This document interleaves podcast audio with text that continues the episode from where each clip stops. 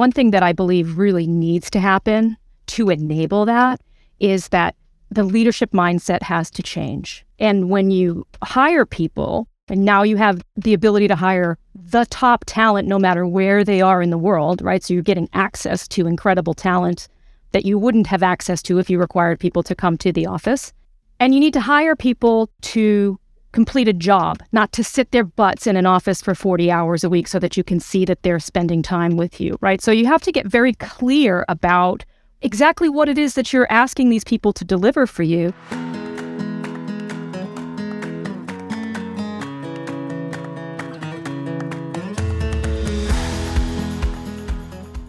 In her book, Conversational Intelligence, Judith Glaser wrote To get to the next level of greatness depends on the quality of our culture, which depends on the quality of our relationships, which depends on the quality of our conversations. Everything happens through conversations. Welcome to Conversations, powered by Quantavos.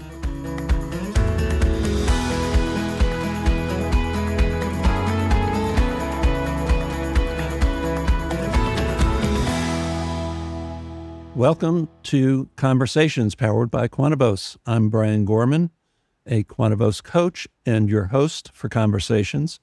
Our guest today is Cecelia Dahl, who is coming to us from a sailboat in the Exumas, which, as I just learned, are a set of islands close to the Bahamas. Welcome, Cecelia. Thank you. Thank you. Great to be here. So, what brings you to a sailboat? Well, I've been sailing all my life and worked many, many years in corporate jobs and really decided in 2015 that I wanted to have a different lifestyle.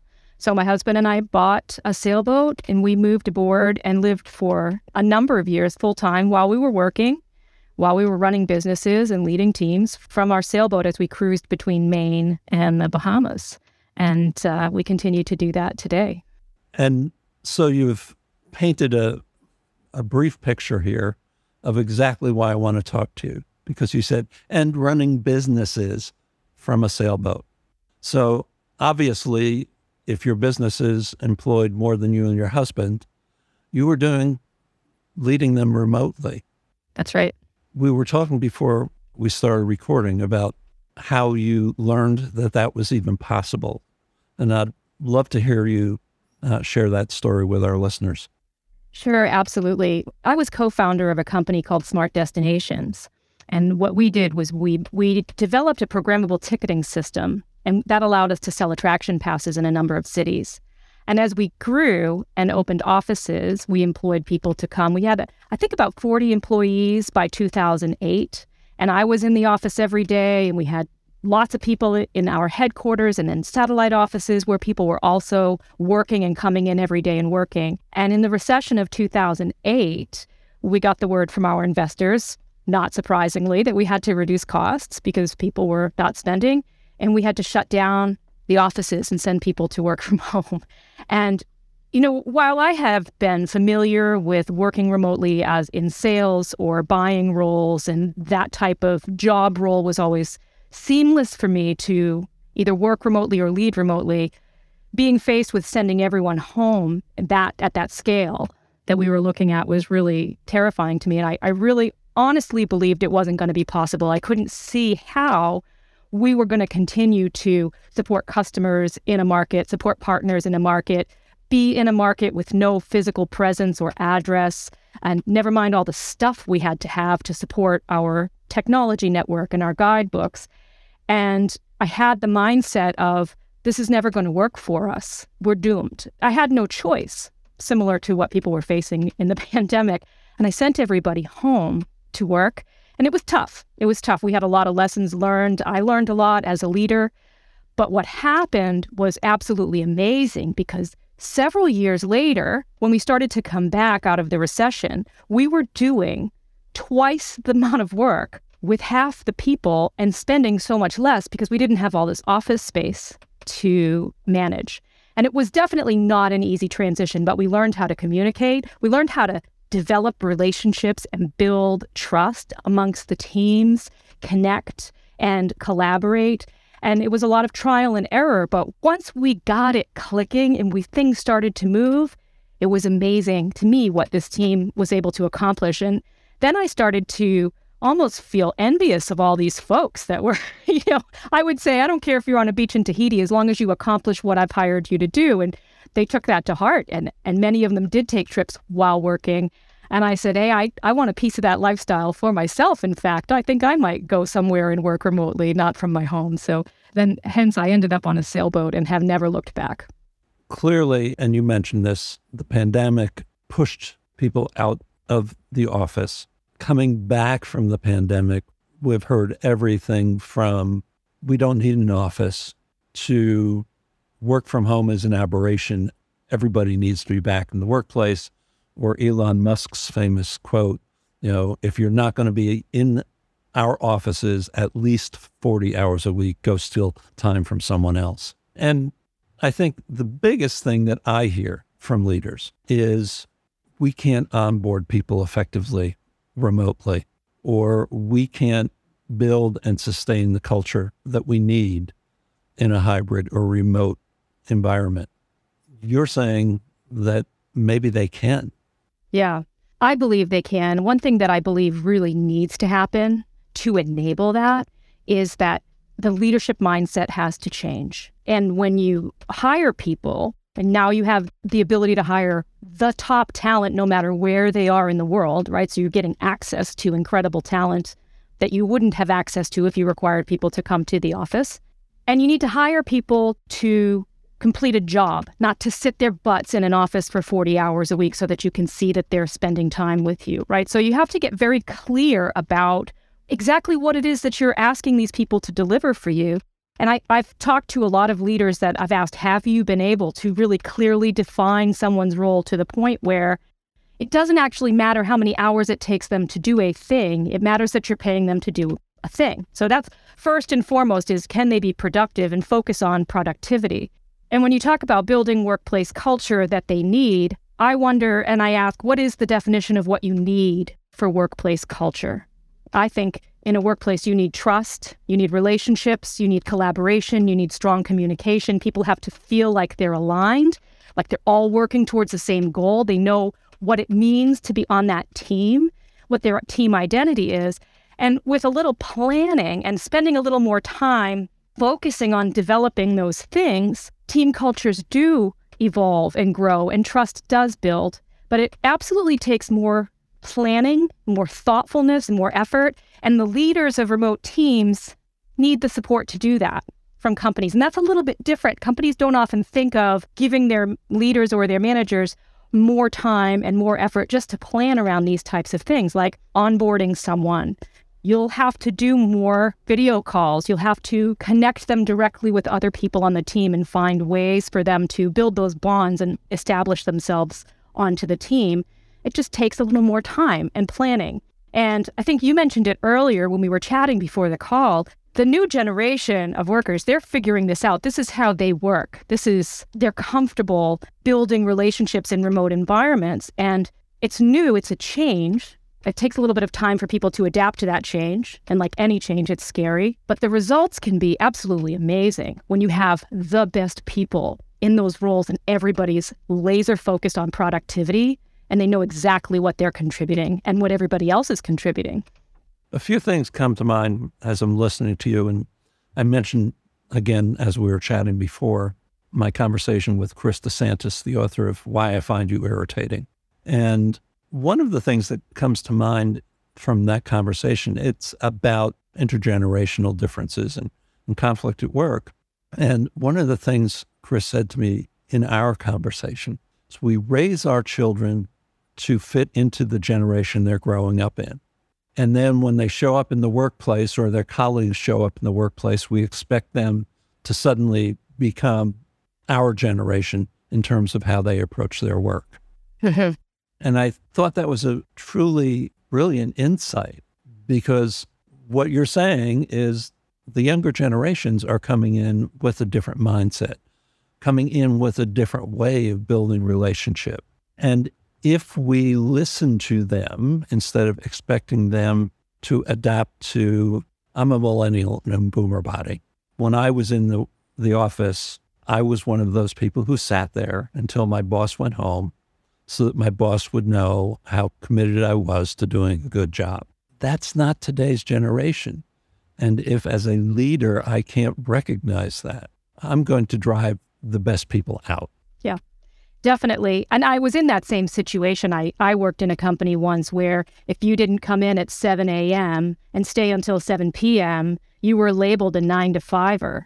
And it was a derogatory label. And you didn't make your way up the ladder if you did that. And for me, I tend to be fairly efficient and I can do some projects faster than maybe some of my peers. And I often found myself literally sitting there just to have FaceTime. And even sometimes I felt compelled to have FaceTime on the weekends because if you didn't, you knew you weren't going to get that promotion or the big raise or the extra bonus. And that's not how things work today. And as leaders, we're shifting, we need to shift our mindset to what am I, you know, I kind of say, I'll say it again, what am I paying people to do for me?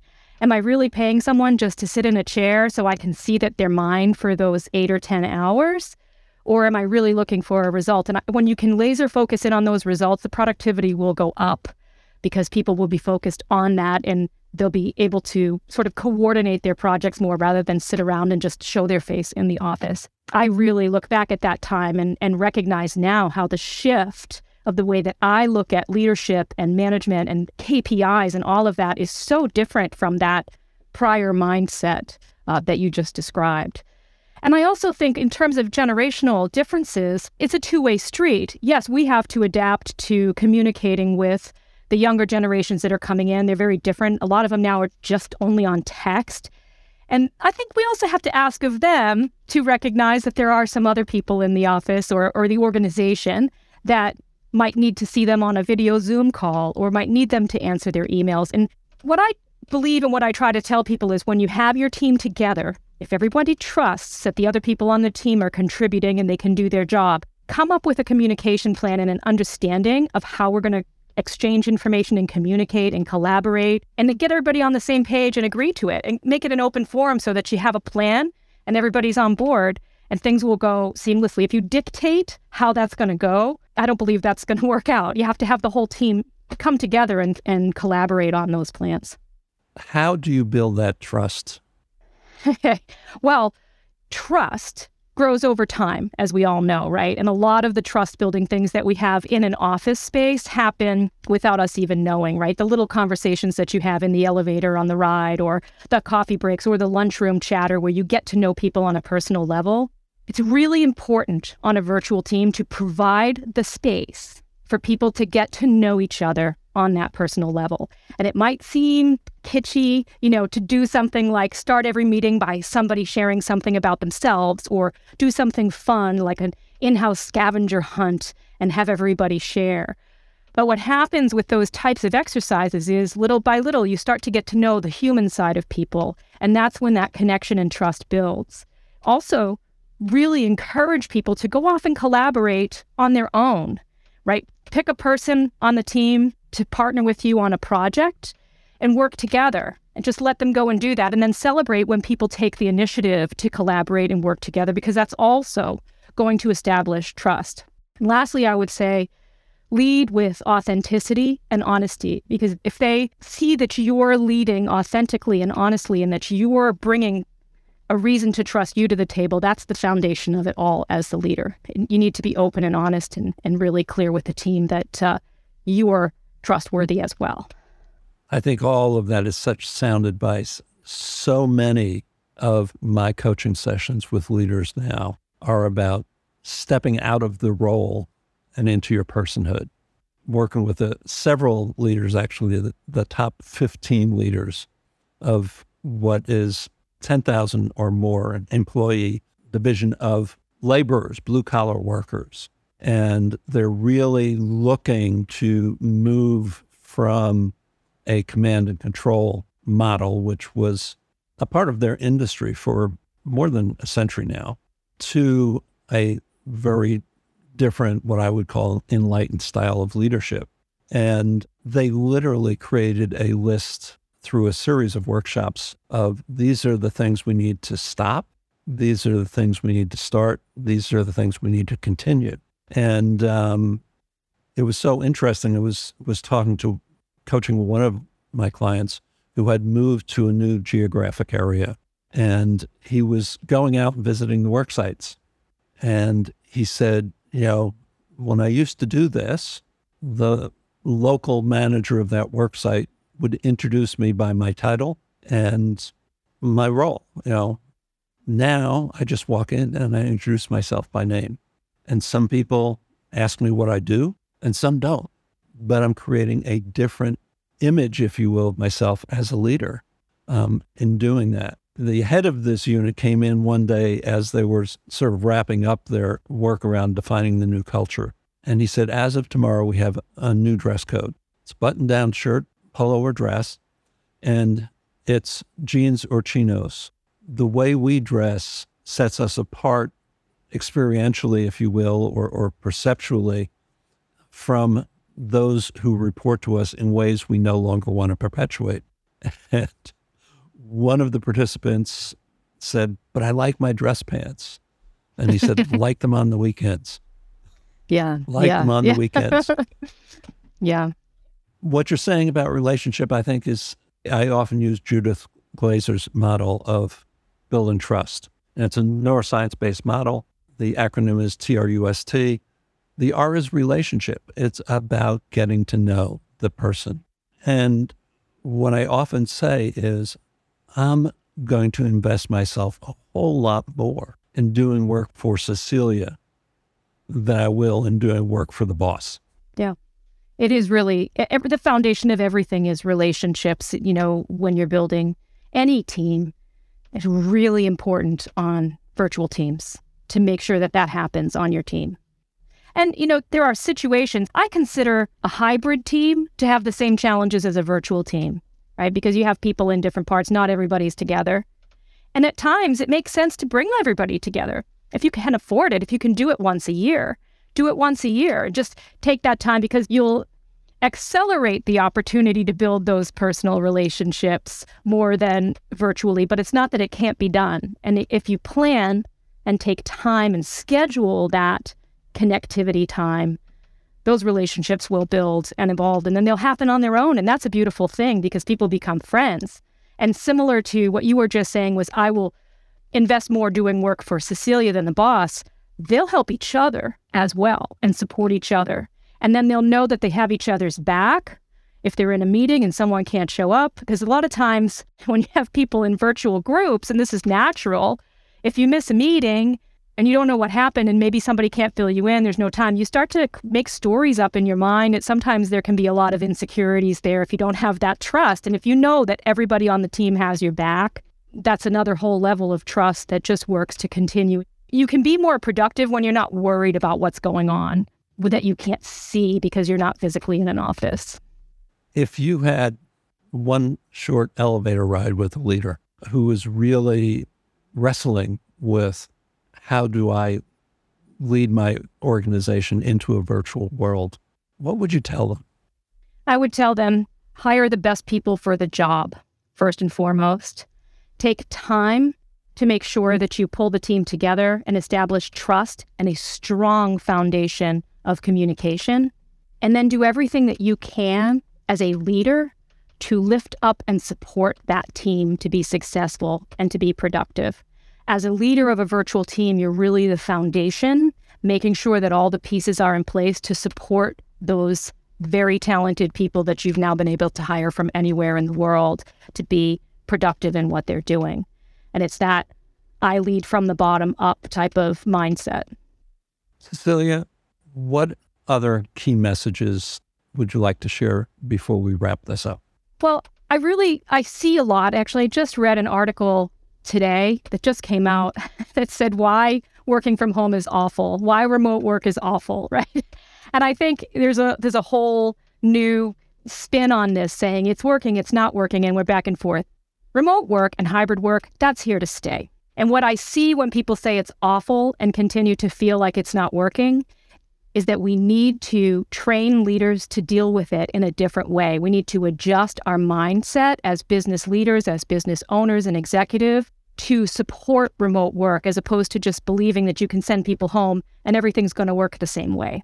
And I think that's the key. Change the mindset and recognize it's not that remote work isn't working, it's the way we're approaching remote work isn't working.